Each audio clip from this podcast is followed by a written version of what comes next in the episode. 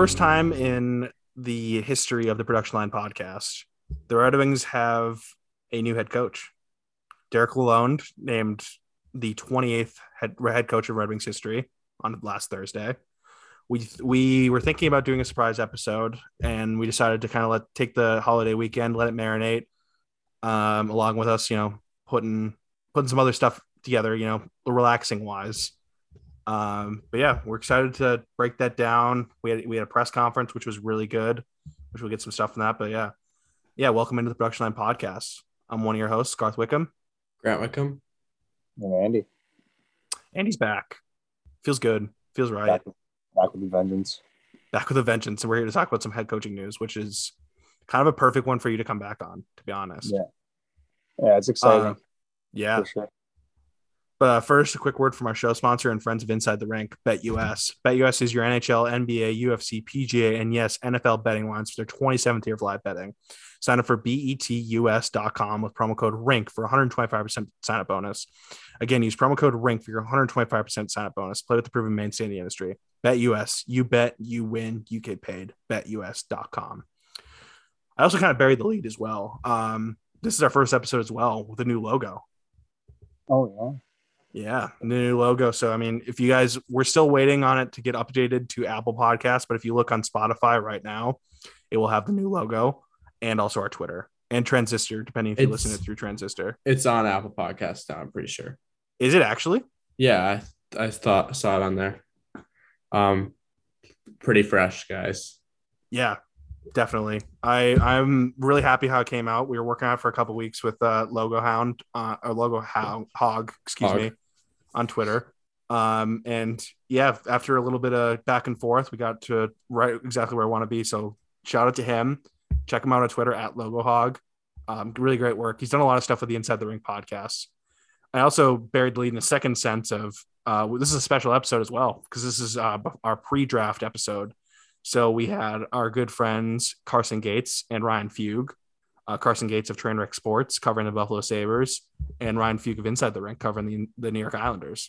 So we did the first 16 teams. We did a mock draft, which was really fun, and I think everyone really liked it. There were some crazy takes, but I think that's what's most fun. We did our best to predict what each of those GMs would do, not what we would do, which I feel like is way more entertaining than just us being like, "Oh, this is who we think the best player is," Which I think is a bad habit of a lot of podcasts get into. I know ours is way more speculative, but also I think it's a little bit more fun outside the box. So definitely stick around for that. It's going to be, I've been teasing it for a little bit, and I'm really happy with how it came out. But yeah, Derek Lalonde. Not really a surprise, especially like Jeff Merrick was beating this drum ever since like Jeff Lasher got fired.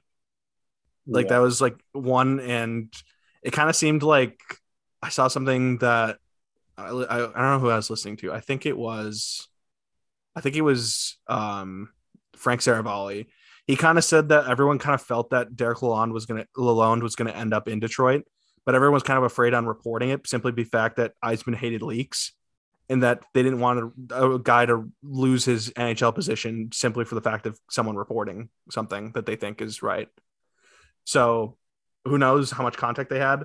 It kind of like in the press conference, it did seem a little weird of like, they kind of hinted that there was conversations before like Tampa Bay was out of the playoffs, but then they said things really started to heat up after the fact with Lalonde saying that he didn't get a lot of sleep after. And then Steve Eisenman was just bugging him.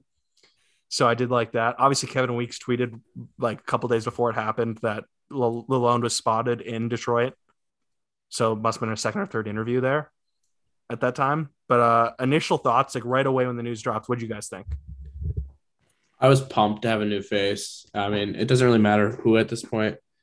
Well, I mean, I guess it kind of does, but I think Lalonde is a really interesting guy for the job, and ultimately a pretty good fit when you're still edging a rebuild instead of one of the old Grizzler names, i.e. Pete DeBoer and other guys like Barry Trotz, because that kind of claims that you want to win right now. So I liked it. Yeah, same here. I was wasn't like a shock, because we've been even talking about it, where it's going to be one of the two assistants out of Tampa would be like a good fit, right? Before, between Lalonde, which it's still weird saying Lalonde. I always say Lalonde, but and what's the other guy's name? Halpern. Yeah, Halpern. Yeah, I knew something like that. But with Lalonde, no, it was exciting. Like Grant just said, to finally have a face behind the bench, where see what direction we're going into now. Timing wise, I guess perfect in a sense where it's before the draft, but I wish it was a little bit earlier. Obviously, couldn't with Tampa going to the finals in Game 6. But no, like, it's exciting. Like, I didn't realize until his interview how his long list of like success at all the different levels and like where he came from, his journey, kind of between mostly assistant coaches at certain levels and then in and out as a head coach. But it's kind of exciting just to not get a recycled coach again, right? Like just someone a little bit fresh. She's still an NHL experience as an assistant, but first time as an NHL head coach would be interesting and fun, hopefully fun to watch as a Wings fan. Yeah, and I think that's kind of what Yzerman was kind of hinting at. He wanted a fresh face. He didn't want a retread, which kind of like wasn't really surprising, because I mean, you look at his history of hiring. He's only hired, this is his third head coach hiring, the first two being Guy Boucher and John Cooper, both guys who'd never been NHL head coaches at the time. Yeah. So fresh faces in that sense. The press conference I think gave a lot. And the first thing I noticed with Lalonde, like my first takeaway was, wow, he's so personable. Yeah, I think that's something that Jeff Blashill was also really good at, was being personable with the media. I think that goes a long way too. I think that's important for a head coach to be personable as well. Easier to approach. And I think Lalonde, kind of the way he described his relationship with players, he kind of seems like more of a player's coach, and he's really going to value development, and which for a young team, I think this is perfect. Yeah, he really, in the presser, he really valued development, but also like person or relationships with the players, right? Like he was asked 2 or 3 different times about, oh, how's he gonna introduce himself, and what, like when does that start getting starting relationships with all the players, the core players and prospects and other roster players. And he really went into detail about how his approach about that will be, what his approach will be going about that. So he said his first priority was to get a hold of each player and establish a relationship. He thought that was the first introduction between their head coach and a player is key, which I thought was really, I don't know, that really stood out to me. Piggybacking off of kind of what you said about just the way he's personable with players, and you think he's going to be good for young players. How does this change your trajectory with like Philip Zedina or Phil Peronic, two guys that I feel are very interesting players at this point in time for the Red Wings? Yeah, so like I kind of have this question like later on, but I might as well get to it right now. I think this changes for both of them, to be honest. If I'm going to be completely honest, like I think I've been kind of looking at this and says, all right, let's see what you can do with these players. Obviously, there's been players like Bertuzzi, Larkin, et cetera, that have developed and have become top players, but a guy like Zedina, who has so much raw skill that hasn't been tapered or confidence, right? Philip Peronic, who does have talent but fails to use it a lot of the time in the right scenarios. And it seems like there's something there. I mean, also like you look at Lalonde, he said he basically his biggest goals are improving the defense and the special teams, which was the two worst aspects of Detroit's team last year. To me, improving defense means that they're going to trade Hronek, but I guess easier said than done. He's really interesting to me. I would personally, if you're bringing in a new head coach that I feel really personable with. I feel like Blashill was kind of lost with Zedina. I think that's a really interesting guy to me. Yeah. Not that I'm confident that the package is full there. He's raw still. Hronek to me, I think he's a guy that I would look to trade at the draft still, but yeah, depending on the right price and stuff like that, I think that's big as well. Yeah. Like I'm not just giving him away. I also think depending on free agency and stuff, which is another like thing I was kind of hinting at with Lalonde, excuse me. I'm going to keep saying that because that's how it was for like the longest time. Yeah. Everyone said it that way. And then Yzerman comes out of the press conference with Derek Lalonde. And I'm like, well, he's not just going to mispronounce it. Yeah. So therefore it's Lalonde. But no, I was kind of ask how you guys view free agency now with some of the comments that he made about playoffs and stuff. And he's like, let's temper expectations.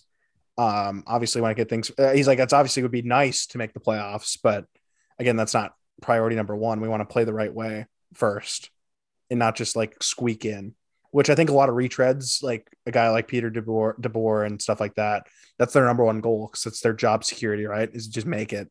Doesn't matter how you do it. Just make it. And Lalonde kind of has this opportunity of coming in with a young team and getting to grow with them. I mean, if it does happen right away, cool. But also, you know, it's not the priority number one.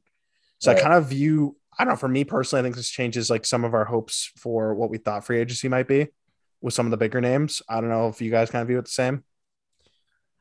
That was my first thought initially. I still don't think if the price is right for a certain guy like Philip Forsberg, you can't just find superstar talent in your backyard. You have to make a move somewhere along the line if you want to gain a difference maker on forward.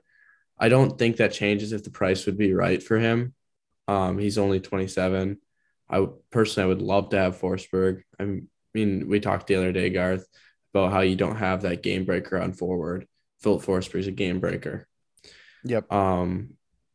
Very interesting name. I don't know what that means for a center option. I know I kind of backtracked on that one a little bit. I said like a guy like Trocheck would be really interesting, but I'm saying you're not going to sign Trocheck and Forsberg. It'd be one or the other for me. Although they're different positions, I don't see you spending that big on two different positions. I would be very curious to see if they go for another Pius Suter sort of deal at center this year. Like a guy like Dylan Strome, if he goes unqualified, which I don't think will happen, then I think there might be a trade there instead of unqualified or not qualifying him. Right. Picking up a guy that has the potential to still be a second-line center, that you're having three guys fight for a second-line center spot then next year. So I guess like a Gabriel of Vilardi maybe. That would also be interesting, yeah. Like with Fiala trade now, like there's some rumors going around that LA prospects aren't too happy. And that's another team that you could pick off, like a Turcotte, a Vilardi, that kind of caliber. Yeah. Where granted, they're definitely troubled and stuff. They've come at like a discounted price, but they could have the upside. And with a team like Detroit, you can give them the opportunity, right? And just let them play. So no, I definitely think that's kind of what my mind was at. Is like there's gonna be a lot of more opportunity on the team versus where they're like going after. Like I think a Berggren's gonna get a long look in preseason, very long look. I would expect him to play most of the preseason games. Simon Edvinson, long look, as he should. Elmas Soderblom, I think, is also going to get a long look. I think so, too. Pontus Andreasson, long look. Yeah. It's going to be a fresh new face this year. I think it's going to be very interesting. Yeah, also, like, Lalonde doesn't have, like, all this pre-notions about any players, right, coming in. Yeah. Obviously, from what he's seen, like, scouting against Detroit and preparing for games. But other than that, like he has nothing, like even a Philip Zedina, it's going to have a fresh slate, which is perfect. Yeah, right? That's what I was just going to ask. You're talking about preseason and certain players getting a long look. Do you think Zedina gets in most games? Like I know he's kind of on that fence where he's been in the league long enough to where he shouldn't be playing all, was it 6 or 7 games, whatever preseason is? I think he gets a long look in the sense of how many different line mates he plays with. Right, like if that makes sense. Like I feel like he gets a rep with like Larkin, Raymond. Let's say he gets a rep on the second line, he gets a rep on the third line. It's kind of like, where is he going to fit the best? I think that's the biggest key of like unloading. And then I also with the special teams conversation, like he did say with Tangay that his plan was to keep Tangay and have him. He likes what he brings on the power play, which I liked some of Tangay's schemes, but also like you could argue he should have been better, right? Yeah. So, well, I think some conversation with him in terms of usage with Zedina could be another big thing as well. Tangay is really interesting too, because it was his first year being an assistant coach in the NHL. Yep. And I also compare him a little bit to Jeff Halpern, both interesting guys. Very recent NHL players. So they both have good minds. And I mean, Lalonde and Halpern were together in Tampa Bay. And I think that's a somewhat similar guy to Halpern, not completely. Tangay is more fresh, but I think would be an interesting fit there. Yeah. No, absolutely. So I'm just so curious to see what Lalonde does with like the players on the roster currently and how he is able to bring that team to the next level. And like, that's the biggest key, right? And that's what he's here to do. Cause obviously Blashill wasn't bringing the team to the level that Yzerman saw as fit. I did like Yzerman came away. Like he almost did a better job of tempering expectations than Lalonde did in the sense of people asking him questions. And on Lalonde, he says, I expect him to do things his way, not the Tampa way, not the John Cooper way, Lalonde's own way, which I really like that. Cause obviously like, it's really easy to fall in the trap of like, even with Lane Lambert as well, with Barry Trotz, let's say like, everyone's like, okay, Lane Lambert's going to run a similar system to Barry Trotz. We don't know that. We don't. Yeah. There's definitely going to be similarities, but it's not going to be a structure the same. Or maybe there's similarities, but it's not going to be ran exactly the same, regimented. Right. The same, right. I think with Lalonde as well, like I think the biggest thing is communication and how he handles players. Like I feel like I'm curious how he runs his media conferences. Like let's say after a loss or something, and a player like doesn't play up to snuff. I'm curious if he's going to be like more so open with calling a player out versus Jeff Blashill. Like John Cooper's not really afraid to like do his thing and call a player out if he didn't play well, right? Not in like a negative, like super negative way and drag him, but like, hey, like he could have been better on that play. Yeah. And like more so being open with players in that sense. I mean, obviously, I'm not saying Blashill wasn't open like behind closed doors, but maybe open with everyone. He says communication's his biggest thing, so I'm curious how far that communication goes. I don't know if I'm off on that. No. Yeah, I don't know. It's an interesting kind of conversation to bring up there. You don't know until you're in the room with the guy. Right. I found it interesting like how long like Yzerman's relationship has been with Lalonde, like dating back to Green Bay, which is I mean it's kind of something that like Yzerman kept going back to that organization after John Cooper and looking for talent among coaches. Yeah, and again, we've mentioned this a couple times. Grant and I we saw Derek Lalonde coach the Green Bay Gamblers, and that was with Nick Schmaltz when Nick Schmaltz was it was his draft eligible year, which that team was good. The Gamblers team that year was good. I think they won the Clark Cup one of the years he was there. I don't remember if it was 2012, 2013, or 2013-14. It's one of the 2 years or one of the 3 years he was there, but I'm pretty sure it's one of those 2 years I specifically said. He also had a really good year his first season in Toledo as well, which again, that's a Detroit tie, but not with Yzerman. And I kind of said that in the last episode when we talked about the Lalonde rumors. And then obviously Halpern was reported by Andy Strickland in Inside Track. So I'm curious like how far that process went as well. Again, there was like the Kevin Weeks tweet too, that both could end up in Detroit, which is, again, was really cryptic, but very interesting. But yeah, Lalonde, I'm really excited to see what he can do with the team. To be honest, and again, I'm super happy about a fresh face. I'm now like I was pretty happy about it at first. Like I knew it was gonna be kind of one of the two Tampa Bay guys, and after like even a couple of days now, I'm even more excited for the next season and what he actually can do. Again, he kind of said, "Oh, go ahead." I was just gonna say I kind of figured with the amount of length that it took, it was gonna be one of the two guys from Tampa, or it was gonna be Orsovsky, is that his name? Yep. From Chicago. I mean, he's a pretty decorated AHL coach too. So yeah, I'm curious maybe he gets an assistant job or something like that. Yeah, some kind of look. But yeah, he kind of views team defense, risk management, improving those things as late and eventually would come to success afterwards, which again, it's all about the process, which is something he stressed. I did like the story that came out about him when he was coaching Toledo. The fans of, I don't remember what city they were playing in, but he was being called. There was some guy with a sign that had an Uncle Fester picture on it, and they were referring to him Uncle Fester from the Addams Family.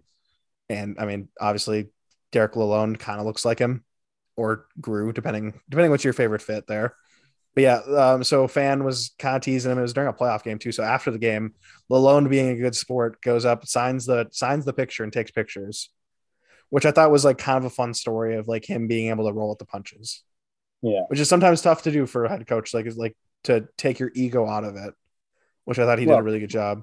A lot of pressure, but something like that really shows like that. Not only is he claiming to be a personable guy, he kind of is from his actions as well. Right. Well, right. I really got a kick out of that story. Made me smile. I know. I liked how the Toledo reporter, I don't remember his name, it was Jordan something, I think it was, went up for the Red Wings presser and was able to and Lalonde recognized him and acknowledged him within the press conference. I thought that meant a lot. That was pretty cool. Yeah. The whole press conference, I think Eisenman was really complimentary of the whole process. Chris Ilitch really cracked me up. There was a couple times I'm like, Chris, you just need to stop talking.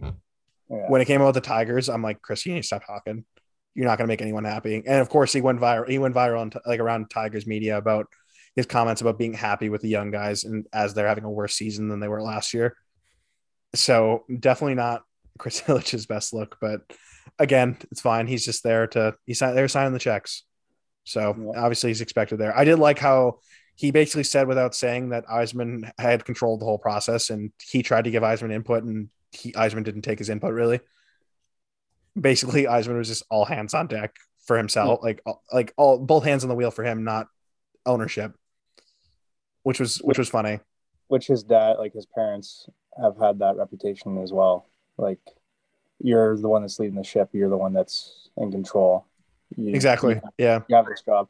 I mean, of course, an owner is always going to put some input in and give their 1 or 2 cents, but ultimately, it's your decision as the GM. Yeah, and I think he kind of did say that as well, but obviously I don't think Eisenman was really taking it. He took it, but it was in one ear out the other kind of thing. Yeah, he half listened to it. Yeah, exactly. Yeah. So moving off of the coaching search, I mean a little bit more in terms of assistant coaching, because we have an assistant coach spot defensively and a goalie spot open as well. So Friedge reported that Detroit interviewed Calgary assistant Ryan Huska at least once, as well as AHL goalie coach Alex Westland. So I don't really have a lot of information on Westland, the goalie coach. Again, goalie coaches, we hire a new one. I'm curious to see what they do. I'm gonna reserve judgment until I actually see something. But Huska, I mean, assistant coach for Calgary, which he was running the defense for Calgary, who was a very solid defensive team. I'm very interested to see. I want to know if it was more so a for the head coach or was it assistant? That's what I'm curious about. So, because obviously he was an assistant last year, but with the success that Calgary had, I'm curious to know if it was for one or the other, because he's a guy, if he's willing to come over as an assistant, because it'd be kind of a lateral move on a team that's worse than Calgary right now. I'm curious to know what the fit would be there. Yeah. I don't know a whole lot about Huska. Do you know, is he from the US or from? I'm not sure. I really don't know that much about him other than the fact that it was rumored at one point that Chicago was going to hire him as a head coach. Yeah, Kevin Weeks tweeted that out. I saw that. And then he said he apologized for pulling the gun too quick, and that was Luke Richardson. So, again, he's kind of getting those looks as a head coach. So I'm not sure whether or not Detroit was hired, interviewing him as a head coach or an assistant coach. Another name that I'm really curious about, and who he played defense in college before obviously his career was ended, and then now is the head coach of Denver, David Carl. I know he'd be a really young bench in terms of NHL experience, but David Carl is an interesting guy to me as well. Yeah. I mean, do you think they'll go young or experienced there? I personally would think just how teams are run, I think they would go for a more experienced coach. Again, I don't really have that name on the top of my head though. Yeah. I said Rick Bowness last episode simply for the fact that he runs a good defensive system. Can't run offense for shit, but I did think that could be in theory could be a fit, but obviously there was no link or anything. I wasn't reporting anything. It was just more so top of my head, here's what I think. A type of guy Bowness-esque. Yeah. But I don't really see that right now. I mean, other guys assistant coaches, all I think of you hear more about the power play guys more so than the defensive guys. I think another name is John Torchetti that comes to mind, who's in Detroit again, but again, he's a power play guy when he was in Detroit. I didn't mind Torchetti, to be honest, but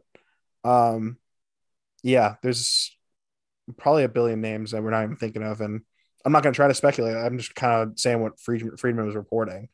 Also, there was rumors about an extension with Larkin starting to be worked on.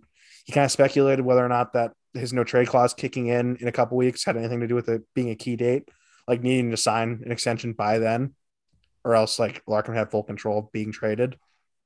So I'm not worried about Larkin being like, I don't think that's a big deal at all. I think he's signing a long-term extension, and it probably will be not too much far off from free agency starting. To be completely honest, is it weird that I think like players are kind of weird, and I think it's gonna be announced on his birthday, which is the end of July. That'd be kind of cool. I think that's like, I feel like players are just weird like that. To be honest, I could see that happening. A little nice way to celebrate the birthday with a paycheck. Well, right. Future, I guess. Securing the bag. I don't think Larkin's going anywhere, considering like he did just go to Mo Sider's Calder. Yeah, winning the Calder, and he went to the ceremony. I'm not worried about it. Like this is just a formality. Like again, this is negotiating. He switched agents to get more. He get a bigger paycheck, and as he should. He's earned it. He's earned the right to negotiate a higher pay rate. So exactly. I'm curious about what the number ultimately ends up as, and how much, like if it's gonna be a full 8 years, which I hope it is. Also, to finish up with Friedge, he did report that he's been reporting for a little bit that he speculated about Jack Campbell. And I guess Detroit is interested, but not the favorite to land him, which obviously because they have Nedeljkovich, and they probably view him as more of a tandem versus like the actual starter. Yeah. But I mean, the fit's there on the right amount of money. I think the fit's there to be a 1A, 1B situation with Nedeljkovich and Campbell. Right. I don't know what you guys think right away. It'd give Nedeljkovich some breathing room compared to last year. He didn't really have that. It'd be interesting. Yeah. For me, I'd like to feel like, I think we've talked about this before when I was doing the whole cap-friendly special at Armchair GM, yeah, that's what it's called. Where at the right price to get him, because I don't think they're either of them yet. Well, more than Nedeljkovich yet, but I still don't think they're either of them are a true solid starting goaltender for the whole length of the season. So it gives, like Grant just said, it gives Ned some breathing room, some experience and backup. And from like what everyone has said in Toronto, and even guys that play with him in Dallas and LA, Campbell's a good teammate, like a great teammate. Everyone just kind of loves him. Flower-esque in the personality. Yeah. Side of it. So like you said, for the right price, I'd like that. I wouldn't mind that.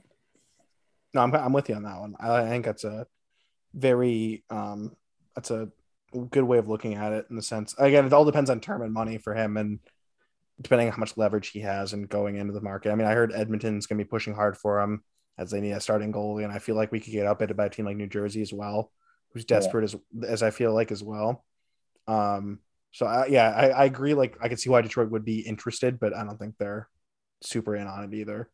No, we kind of talked about the last episode, Andy, about with Bratstrom re-signing and the goalie situation. And we kind of view Detroit's goalie situation as more so another guy like an Okunora-esque player that will be competing for the number 2 spot. Kind of an unknown name. And a name that Grant and I kind of thought about after the podcast is Joran van Poppelberg, is a guy who we still own the rights to and has sick numbers in the Swiss League. I'm curious if the Red Wings, they own his rights. He was a 2015 4th-round pick. I'm curious if he finally makes that trip over to North America. There was a report in December saying how Detroit was constantly calling about him, checking out on his progress. So I'm kind of curious about that as well. Yeah, who knows what Steve has up his sleeve? Like, he's always a sneaky guy. So yeah, for sure. It's a mind twist, to say the least. I think this would be a good place to lead into our special mock draft edition. Lead in right here. So here's our 2022 NHL mock draft with Carson Gates and Ryan Fueg. Enjoy. Welcome into a special edition of the Production Line podcast, where we'll be doing a mock draft as we're in the week of the actual draft 2022. And we have our good friends, finally both of them on at the same time, Ryan Fueg and Carson Gates. How are we, boys? You know, we're doing well. It's draft week. Excited to be here. And, you know, I'm just happy to be on the first episode with a new logo.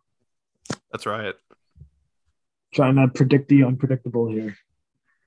We're pumped. We're pumped here. All of our teams are drafting in what is considered the lottery, which for Fueg is a little bit of a, kind of an uncomfortable position for the first time in a couple of years. Was more of a normal thing under, another Garth, but we're back now. We're back for Fueg. I would say that this is normal position for me. The past couple of years, we're out of position. I'm used to this. We're back to being focused on that. But yeah, I'm one of your hosts, Garth Wickham, and we got Grant Wickham. Andy. Andy's kind of along for the ride.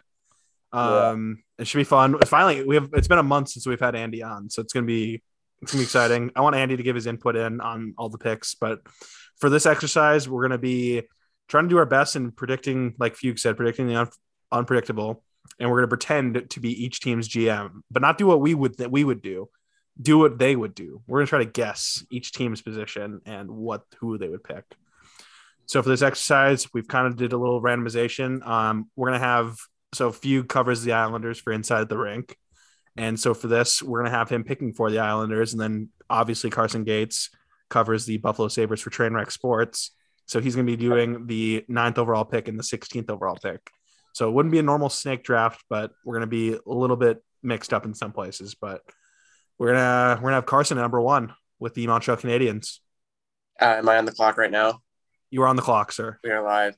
As much as I wanted to do something fun here and just go completely off the board, I think Montreal would be too afraid to do something crazy. And with that being said, I think Shane Wright has to go number one for that reason. If they don't do it, they're being very risky and putting all their eggs in this kid's basket that I don't think would be worth it. So they're going to go with Wright, have the safe pick, and go from there. I did see something from Kent Hughes today that the decision's down between Cooley, Wright, and Slavkovsky. Is what he said. Though it's going to be one of those three picked. Don't you just think that's like he's just trying to dramatize it? It's definitely being put up for drama, but it's pretty rare in a draft that we actually get this kind of drama. Like we look back historically, I mean, I guess like slightly a little bit last year with Power, but not really. Yeah. 2020, like Lafreniere was pretty set. Jack Hughes was pretty set until Kakko kind of had a big world championships. 2018 was Darlene. 17 was like the last year that was somewhat interesting. Like piggybacking off what Carson said, if they don't select Wright in Montreal, I think that building will be in shock.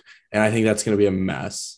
Like if Slav busts, which I think would be really funny, like I think Montreal would be in a shell shock. Like I think Wright is the safe pick there. Other than I'm kind of rooting for it. Like I want the chaos. Give me the chaos. I'm gonna be on stream with Inside the Rink, and I want that pop. I want something crazy. That'd be electric. Yeah. We're going on to Fueg number two with the New Jersey Devils. So Shane Wright is off the board. So at number two, I think the Devils should get crazy. I think that they should package the number two and call up Anaheim and be like, hey, you got Anthony Stolarz waiting to be a starting goaltender. Hand us over John Gibson and we'll give you the number two pick. I think that would make a lot of sense for both parties, but I am not in control of the actual picks. I can only select the pick, and if I'm going off of what the Devils need, I would pick the number one ranked defenseman, Simon Nemec. That's how you pronounce his name. What? Dude, you gotta go back like 13 sentences. What? Great pick, by the way. Yeah, I mean, Simon Nemec, like probably like my top three as well, but John Gibson for the second overall pick. Okay, so not one for one, but like that would be the basis of the trade. What I just basically took out of that, and this is what I've been saying for so long. I said Anthony Stolarz is better than Jack Campbell. He could have carried the Leafs in the playoffs. And you just agreed with me that he could be a starting goalie easily. Is that's what you're saying, right? 100%. And if you even want to go further down the pipeline, they have Lucas Dostal. I think that's his name. Yeah, Dostal. And, yeah, he's very highly touted. So I mean, they have the goaltenders. Trade them away. Like, get something for them. Wow. Okay. So we're going with Simon Nemec, And so, I mean, that's fun. I do like the crazy takes. I hope that happens. Man, New Jersey's, they're bound to do something a little silly, I think. Yeah. They're bound to do something a little silly. That would be actually so fun, too. And then Luke Hughes. Yeah, package Luke Hughes for John Gibson. Let's do it.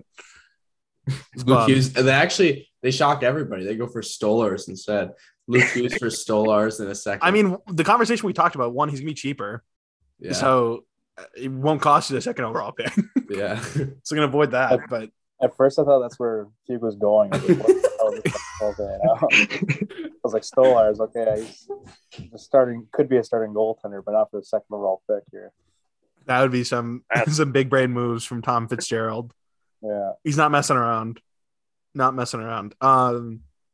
I don't know if I can top that as like craziness for the Arizona Coyotes, but yeah, number three, I got Arizona. They're such an interesting team. Because you look at the prospect pool right now, it's such garbage.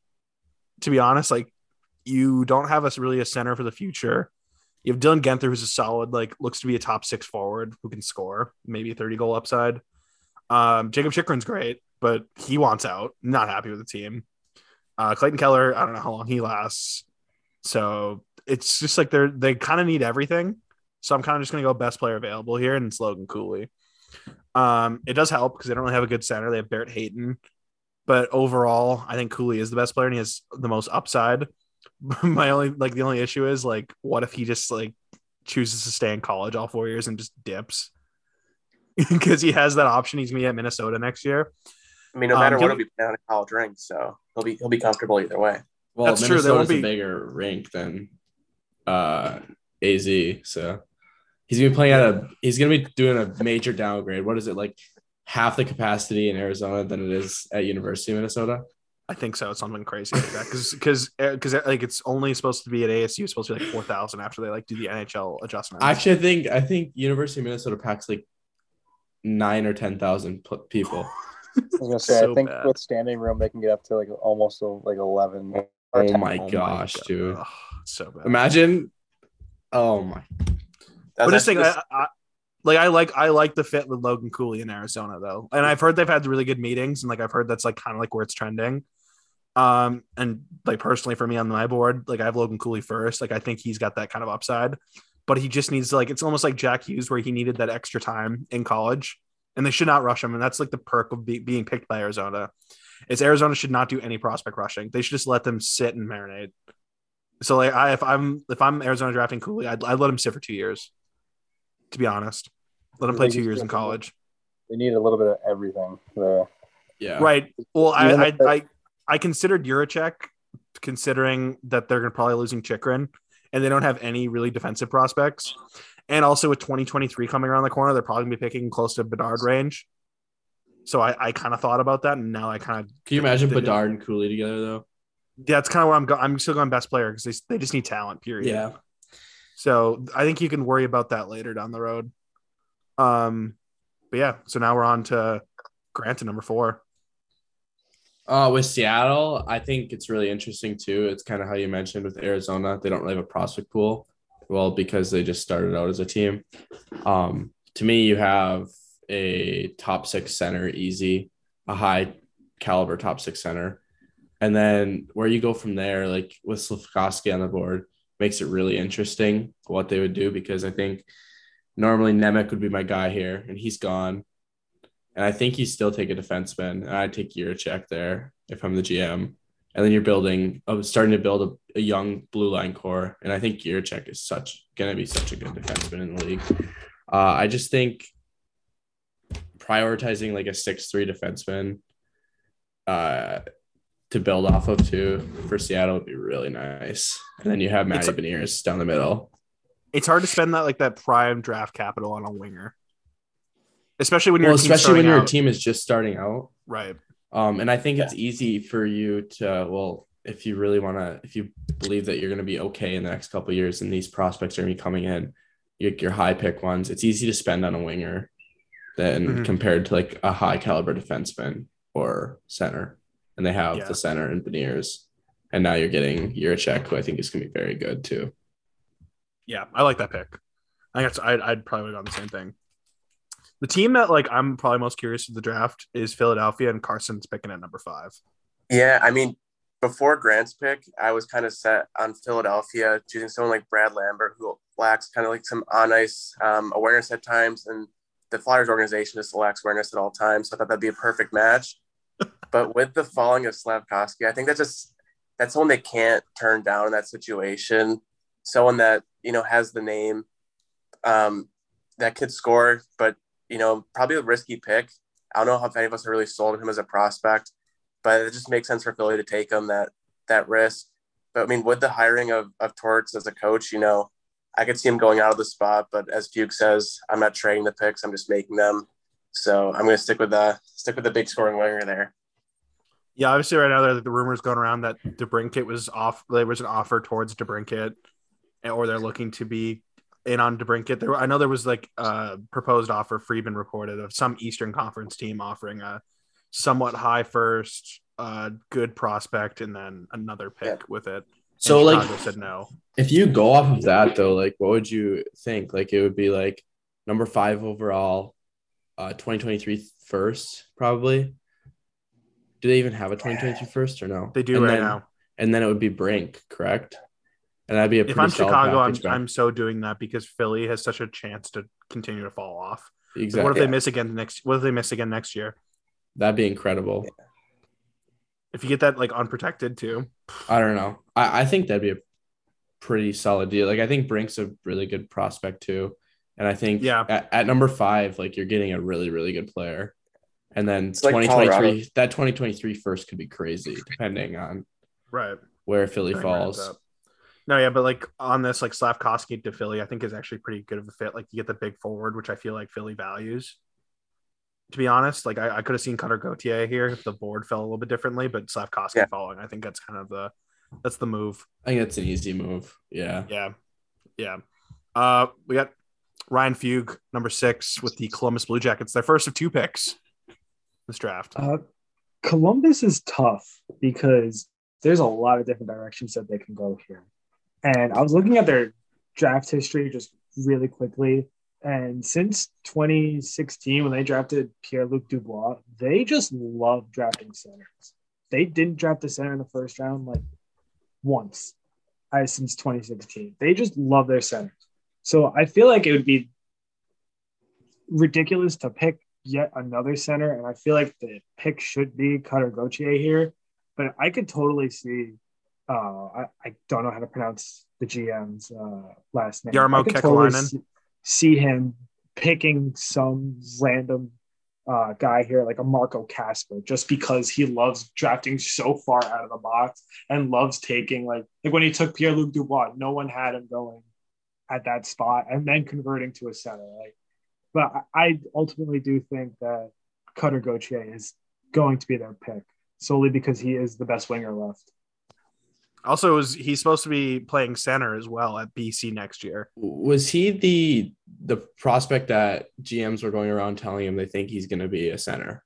Yes. Yeah. So okay, most teams that he interviewed with, he views himself as a center as well. And backing off Fueg's point, that makes it really interesting for Columbus too because, you know, they love their centers.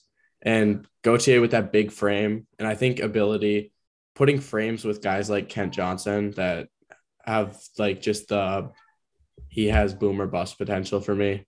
I think he could be a complete bust, but I also think he could be filthy. I think a guy like Gauthier with Johnson on his wing would be really fun. Yeah, for sure. Looks like I'm on the clock with Ottawa. Ottawa is such a weird team. They drafted Sanderson, and that looks like a great pick. Like he's going to be a really good defenseman.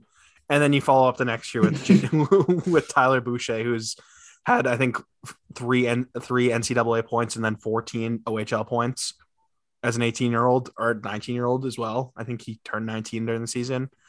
So I'm just not sure, like, where they're going to go. They love their guys with size, and they like that grit. But also, I think there's been a little bit of change in the organization since Melnick passed away. So I'm kind of curious where they go. I'm asking a quick question before I make my pick. Do you view Tim Stützle as a center? No. No. Lots of capabilities on defense, in my opinion. Okay. So in that sense, I'm going Casper. I'm going Casper Ottawa. He's a two-way guy. He plays with a little bit of grit. He does everything like pretty well, but he doesn't do anything great. So he's kind of like he has like high floor, low ceiling kind of thing. Like I think he could be a second line center, but like he'll be guaranteed a third line center. Like that's like he's gonna be an NHLer, but it's just like how good can he be? So I like that pick personally for Ottawa. If they end up with Marco Casper, I'm kind of a Marco Casper guy, but ultimately I think that's where they go because he has some size as well. And he played pro hockey last year and also had a really good playoffs. Ghost. What's that? The friendly ghost, Casper. That's a good nickname. That's a good nickname. Now Grant's gonna be picking for. It's actually our first one of our actual teams that we cover. So Grant's picking for the Detroit Red Wings. What's Stevie Y doing? This pick is really intriguing to me. Personally, the player I would want would be Casper at 8. I think he has a lot more upside to his game that meets the eye.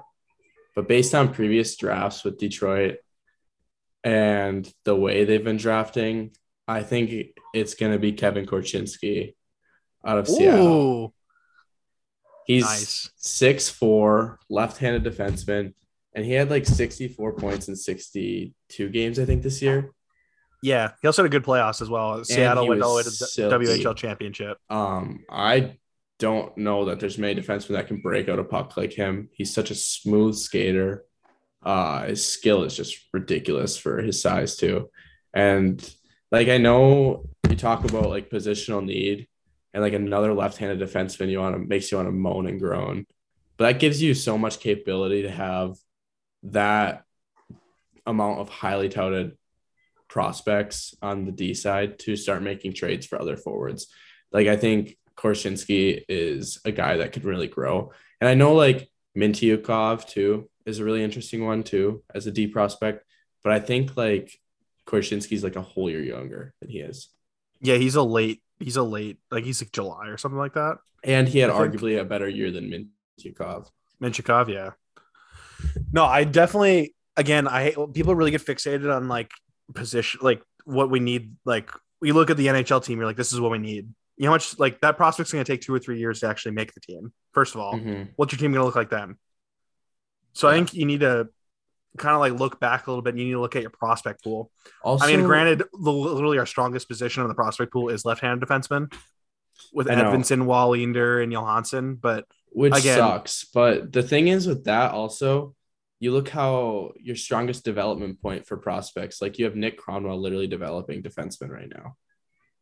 Yeah, that's not a bad player. Like, and if you're developing these guys into assets too, it's not just all about playing for your team. Nope. You develop a guy like Wallinder or Johansson into a guy that you can make a piece trade for an impact forward.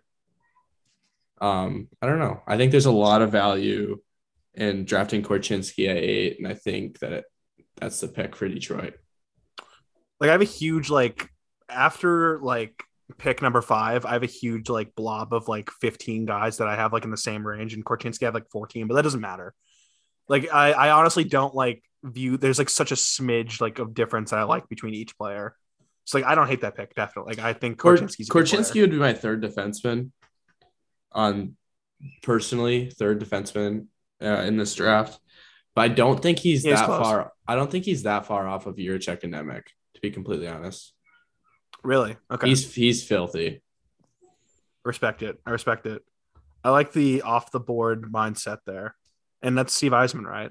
Very Detroit. Does not really care what people think, which I like. Carson, we got the Buffalo Sabres. What are we doing? Yeah, I mean, what's Kevin Adams doing? This is Kevin with a Y's third draft now. He went Jack Hughes or Jack Quinn first, which is a little off the board at the time, but it's turned out really well. AHL Rookie of the Year this year. Last year at Owen Power, like easy pick. So he's been taking players that kind of have a little bit of name to him, but no one's really wants to take or like fans like. And I think it'd be really easy to take Savoy here at 9. That's the pick I would kind of like, but knowing kind of Kevin and the Sabres needs kind of up the middle, maybe even on the wing a little bit. I think there's a player here that all of us really like, and Frank Nazar that the Sabres would really enjoy that speed, that quickness, and the Sabres would really enjoy that. They just kind of need the help and consistent scoring, because this past year is just kind of Tage Thompson and falls off with and Jeff Skinner, and they need someone else to really put pucks in that. I think that'd be a good pick for the Sabres. Yeah, it's also interesting. So, like, the biggest question with Nazer is, like, what position is he going to play in the NHL? Yeah. Is it going to be center? Is it going to be wing? Buffalo kind of has that unique thing where they have a bunch of guys that could play center. Exactly. So there's not a huge – like, there's not a lot of pressure on Nazer to be that mm-hmm. guy. And so, and if he does end up being a center, you are able to deal from a place of, you know, that you guys have a lot of value in, right? You have plenty of guys who can play center. You can move one out for something you need. Again, it's like picking that guy who you view as the best player. Because the Sabres have, like, Middlestead has someone like that who can play center, or wing, fans aren't sure, and he can even see his way out of town, or Dylan Cousins, the same thing. So it'd be nice just to add another guy in that kind of takes the pressure off of everyone, and he knows he's going to be a good player. He's also one of the best skaters in the draft. Yeah. And guy can fly. Guy can fly. All right. Number 10, Fueg back on the board with the Anaheim Ducks. So back-to-back picks, you guys took who I wanted to take with Anaheim. So a little bit of a scrambling, but I think Pafford is sweating a little bit right now. Just a little bit, because I definitely do think that their biggest need is defenseman. Well, I don't think drafting. I don't know if you listened to, was it 33? What might have been the Athletics podcast, where they're talking about how Anaheim scouts were proficiently at Seattle games. Yeah, they really want. Yeah. It sounds like it's gonna be Korchinski, which makes a lot of sense with Verbeek being with Yzerman too. Mm-hmm. So that's interesting. Yes. Yeah, that's who I wanted at 10 or whatever. But since he's off the board, I think I'm just gonna commit to teams becoming the Toronto Maple Leafs and the New York Rangers and go full octane offense. And if I'm not mistaken, Joachim Kemmel's still on the board, right? Yeah. Yes. I'm going to go with him as my pick for Anaheim solely because he will just commit to offense at that point. You got Trevor Zegras, throw him on Zegras' wing and just go for it. That's what I was just going to say. Like, that's a perfect fit. Pure finisher. Zegras is a good setup guy. You got a nice 1-2 punch right there. I think getting Kemmel at 10 is very good value there. Yeah, no, he's a good player. Probably the best goal scorer in the draft. Yeah, him or Lekkerimäki. So depending which one you value most. Yeah, like either or. I think that's either or would have been a really good pick there. I like that. I think Anaheim obviously wanted the defenseman, but you still end up with a very good player there. I'm on the board. I am on the board. 11, which is, why am I blanking who's picking 11 right now? San Jose. They're such an irrelevant team right now. That's why. San Jose is such an interesting team to me too, in the sense of, what are you doing? What do you need? What are you so bad, but picking at 11? Well, they had a good, decent start to the year. Shout out James Reimer. But overall, they're such a mess. Like, you look at their prospects. I mean, Eklund's good. They kind of need that center, but then they have a small forward issue. That's kind of what they have. Defense, they don't really have much going on there. It's tough. I feel like this is too much of a layup, to be honest. But is it because there were teammates in Sweden? I'm gonna go Lekkerimäki. Eklund's line mate at points during the SHL season. Pure scorer. Then you have Eklund as the playmaker. I know it rarely happens, but I don't know. If it's on the board, I kind of like it. I feel like San Jose kind of needs a win right now with the Evander Kane stuff going on, if they might end up with him again. And their GM search that's taking forever. They still don't have one. It's supposed to be announced tomorrow, though. But today, if you're listening to it on Tuesday. But yeah, I think Lekkerimäki is... Again, him or Kemmel are the best pure scorers in the draft. So, and he also plays a nice little bit of speed. So I think that'd be a decent fit. I not ideally. I think if Korchinski was there, I think I would have went Korchinski as well. I thought about Minchikov. I thought about Savoy as well, but I'm not convinced Savoy even translates to center. So therefore, I'm going to value Lekkerimäki over Savoy. Number 12, we got Grant, Columbus. Well, this pick is also very interesting to me as they took Gauthier already at 6 overall. And then the year before, they took Kent Johnson at 5 and Cole Sillinger at 12. Was that 12? Yep. They took Sillinger? Yep. You took 3 forwards within top 12 already. I don't see a way you take another forward here. So that's why I was very pleased that you left Pavel Mintikov on the board for Columbus. I don't love their defensive prospect pool. Like, you have young guys there, but no one as elite or the possibility of being elite is Mintikov. Like, you have your star defenseman in Werenski, but then after that you have possibilities of like guys like Boquist and Jake Bean is a possibility, but you have nothing completely transparent that they're going to be like very good. I think having another prospect in Mintikov would be really valuable there. And I think that's who they take. I know you also have Kuhlmans there too, but Kuhlmans doesn't have the ability that Mintikov has. So I think that's a pretty easy pick for Columbus there. Even though a guy like Matt Savoy is on the board and they love taking you took Kent Johnson last year, another similar player as Savoy, but I think Mintikov's the easy pick. Yeah, no, I like that. I like that pick for them. Yeah, the defenseman. I think that's what they would likely do. I think they're kind of hoping either one way or the other. If like at number 6, Juracek or Nemec is still on the board, I think Columbus jumps on that and then they go forward to 12. But I think, again, kind of how the board went just now, I think both Juracek and Nemec are both off the board by the time they're picking. Yeah. So it kind of works out nicely there. 13, Ryan Fueg and the New York Islanders. Yes. What's Lou doing? What's that dog doing? He's waking up from a nap. He's not doing much. With how the board has gone, if I were the GM, I definitely think I would go Savoy. Yeah, that's how you pronounce it. I would definitely go him there. But I am not the GM. Lou Lamoriello is the GM, and I would be shocked if Brad Lambert was not picked. At 13. So you're on the nepotism special. 100%. There is no way that they hired Lane Lambert as their head coach and then pass on Brad Lambert. There's just no way. And Lambert's a guy who's just fallen down draft boards. But I mean, if any team's going to have luck with them bouncing back, it would be the Islanders, because obviously Atu Ratu last season having the big bounce back obviously he was in Finland, but still Islanders draft pick.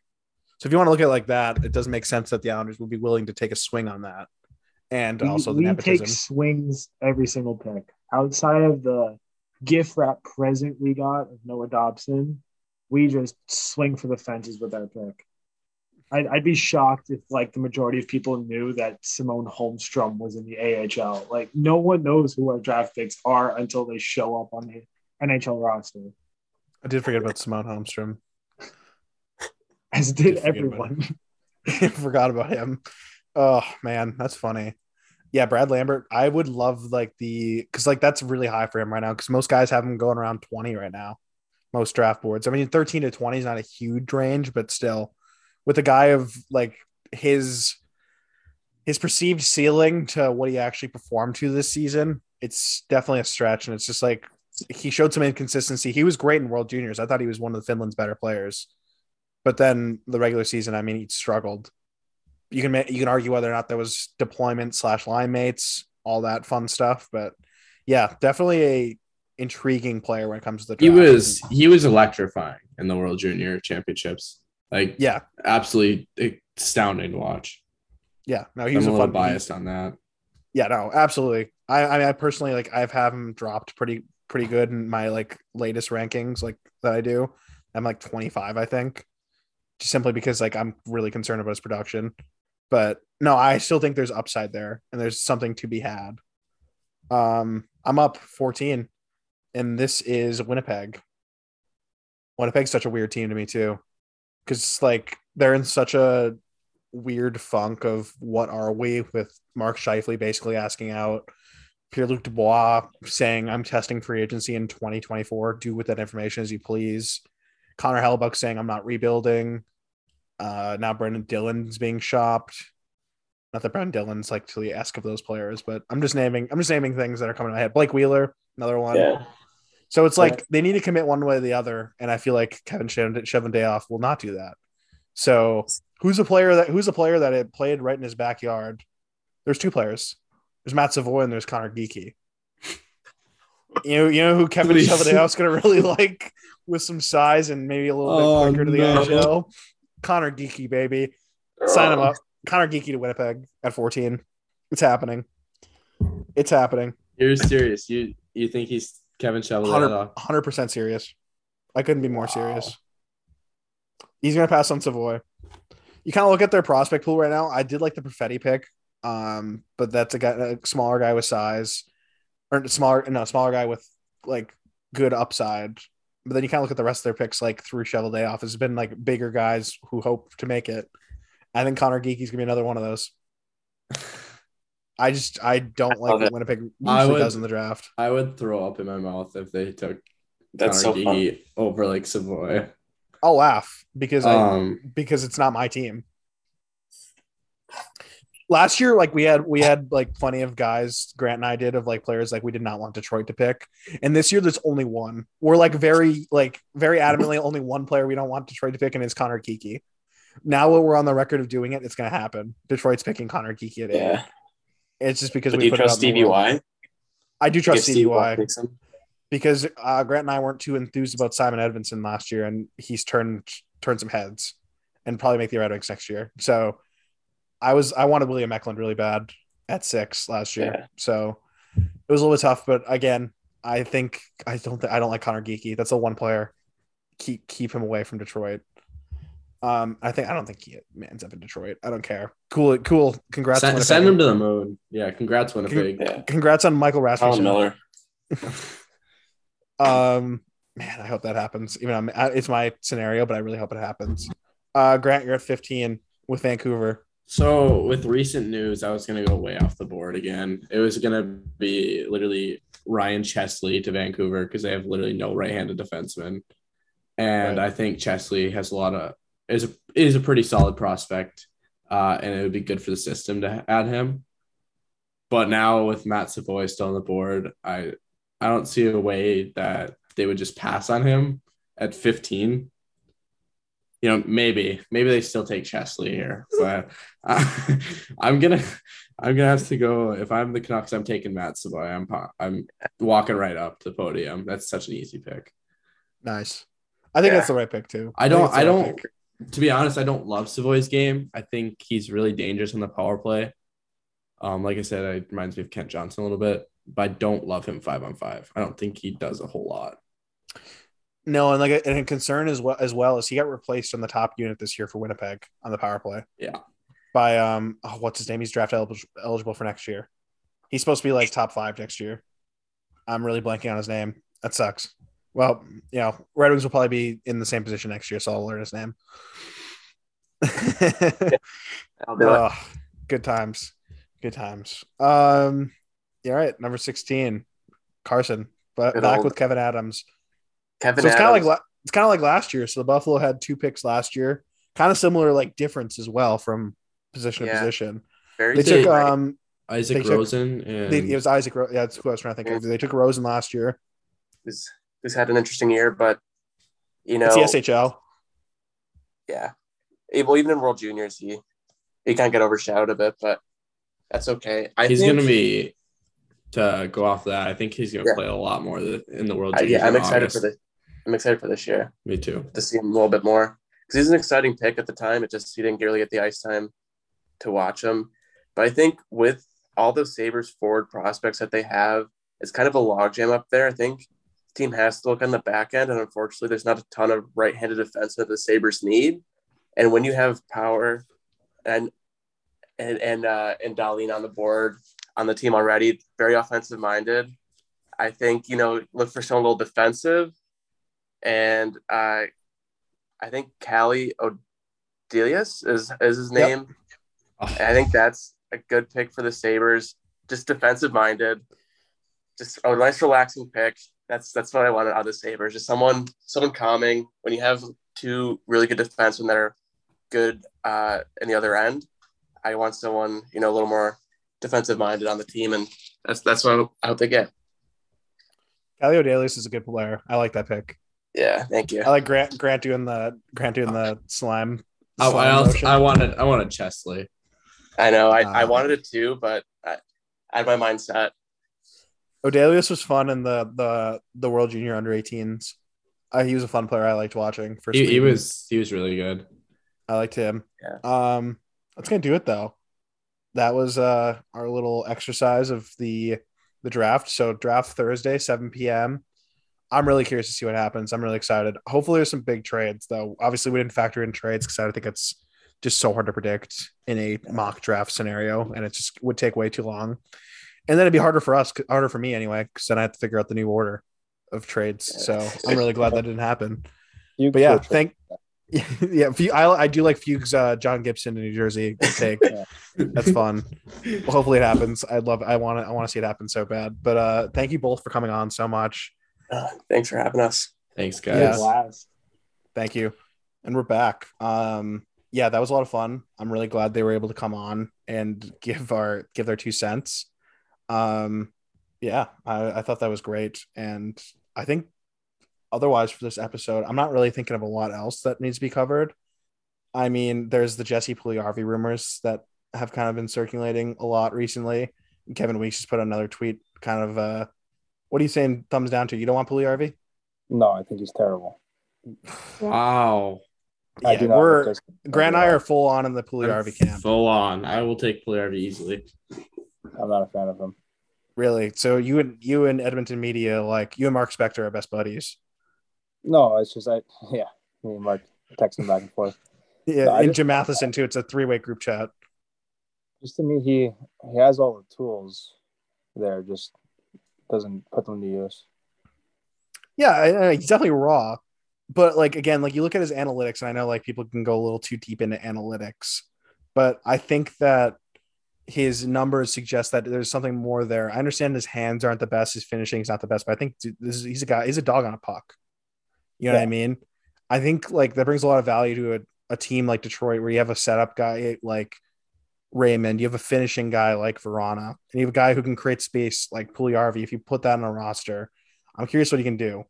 I'm gladly giving up to like a second round pick for him any day of the week. Yeah, easy. Obviously, I'm not giving up any more than that, but I think that's something that it's very stomachable. Very stomachable. Wow. Yeah, so I guess we don't see it fully the same, but again, I don't think we're that far off either, Andy. I just think he's like a third-line player that, I don't know. Maybe like you're right. He has the upside of being a top 6, but he just hasn't – he's had the opportunities playing with 2 of the best players in the world. Worst case scenario, though, you're giving up a second rounder for a third line player, then. Yeah, which odds are that second rounder wasn't going to be an NHL player. Yeah, so. There is a report that just came out that I kind of want to touch on quick because Ryan McDonough was traded. It Saturday? Yeah. What was it? Yeah, he was traded Saturday from Tampa Bay to Nashville. Again, it just shows how like Tampa Bay's not loyal to anyone, which is how it should be. There's a report coming out though that McDonough nixed a trade to Columbus. So I guess there was a deal in place to go to Columbus and he nixed it. Wow. Kind of crazy. It was reported by Kiprios.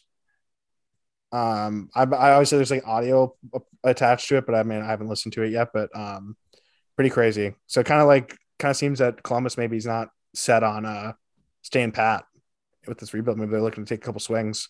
Or they want him to kind of be that new kind of good face for a young defenseman too, like a guy like Boquist too. But yeah, I can see where you're coming from with that.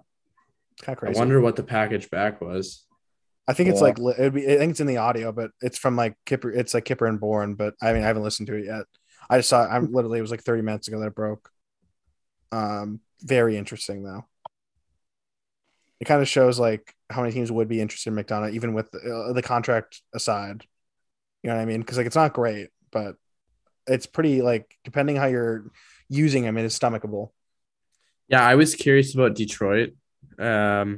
if there's anything there. So just because Eisenman, I think, signed under that contract, I'm pretty sure. Well, if I'm not mistaken. You have Yzerman, and then you have new coach now too. Yeah, new coach now. So really intriguing. Yeah. Would have been something there. I don't know. I'm curious to know if there actually was something to be talked about there. But yeah, silly season's upon us. I'm excited to see what happens to the draft. If Detroit's making any big moves. Again, Larkin extension going into free agency as well. But yeah, I think it's gonna do it for this one. Unless you guys got anything else. Apparently, Columbus had an agreement in place for Ryan McDonough to be waived in order for the Blue Jackets to claim him. Interesting. So they were going to what? They're going to waive him then? That's what Mark Sheig tweeted. Interesting. Okay. From Columbus. So it wasn't a trade. So I misread that. Really weird. I'm curious to know like how that would have like worked out. Because he didn't have a no move clause. He had a no trade clause to my knowledge. Hold on. But anyone could have just picked that up. Like, right. Like Columbus, I think Columbus was like, pretty would be one of the first ones that could be able to claim because it goes by standings, right? From the previous year, the first to have it, it would have been who? How do you have an agreement for someone to be waived and claim them though? That's what I don't get. Yeah, I don't know. There's like a 45 second, or is it like maybe like Kiprios. If he falls through the cracks, Columbus is guaranteeing like picking him up if they would have picked him up for sure. Maybe I don't know. Maybe that's the only way about it because. There's two or three, maybe four teams in front of Columbus. I can't remember exactly how the standings went that had dibs on that before Columbus would have. Yeah. Well, I mean, hopefully there's some more silly stories like this to come out. I'm so excited. All right. Yeah, that's going to do it for this one. Thank you, everyone, for tuning in. Make sure you support Inside the Rink. Check out our NHL 2022 draft live stream. It hasn't been officially announced yet, but it's gonna be happening Thursday night. Just keep a look at that. Your boy is gonna be on there the whole night, so tune in. Check us out on Twitter.